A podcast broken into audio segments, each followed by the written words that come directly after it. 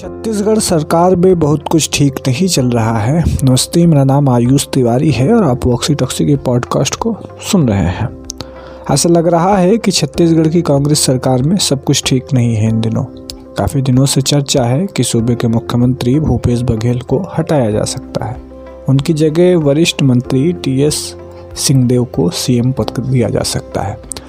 ऐसी अटकलें देव के एक बयान के बाद शुरू हुई, जिसमें उन्होंने कहा कि मुख्यमंत्री की अवधि कितनी रहेगी, ये वक्त बताएगा।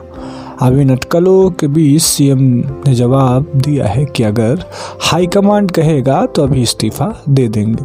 छत्तीसगढ़ सरकार 17 दिसंबर को दो साल पूरे कर रही है और इस मौके पर ऐसे कयास लगाए जा रहे हैं कि राज्य में सीएम पद के ढाई ढाई साल का फार्मूला अपनाया जा सकता है।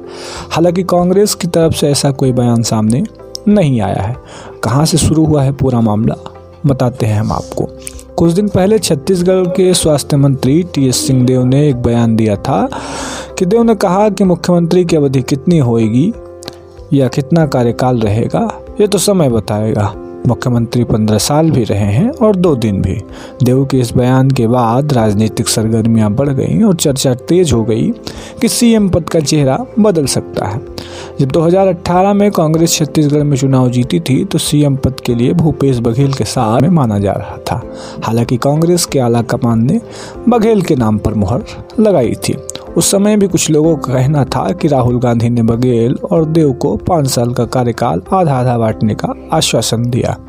हालाँकि इस पर आधिकारिक बयान नहीं आया था। क्या कुछ कहते हैं इस पर?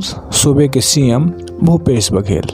मुख्यमंत्री कार्यकाल से संबंध में जब भूपेश बघेल से पूछा गया तो उन्होंने कहा, अगर कांग्रेस हाईकमांड कहेगा तो वो अभी इस्तीफा दे देंगे।